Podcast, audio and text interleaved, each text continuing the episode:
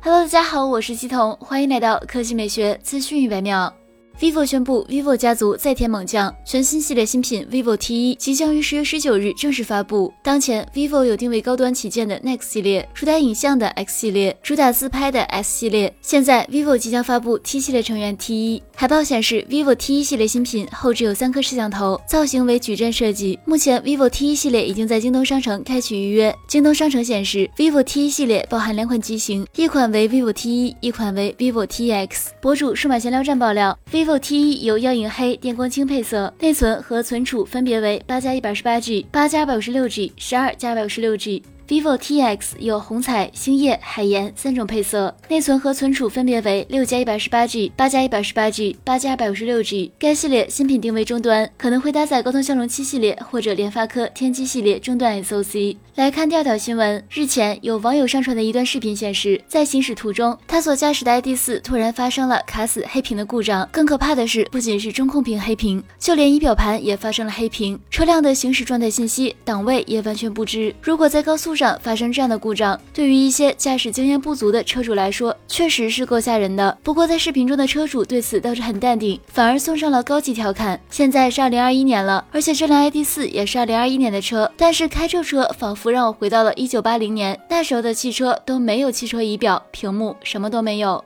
事实上，大众 I D 四 的车机问题已经被不少车主爆料维权。前段时间，有上汽大众 I D 四 X 车主发帖表示，其车机系统卡在了启动界面，车辆此时不能进行任何操作，甚至连空调也开不了。车主也是异常气愤，甚至爆出了粗口。对比来看，大众 I D 四 的车机系统与造车新势力蔚来、小鹏和理想等车型相比，着实存在着不小的差距，可以说相差了十年，一个电子产品换代周期的存在。那么问题来了，当前你购买新能源汽车时，车机系统的表现会影响你的购车选择吗？好了，以上就是本期科技美学资讯每秒的全部内容，我们明天再见。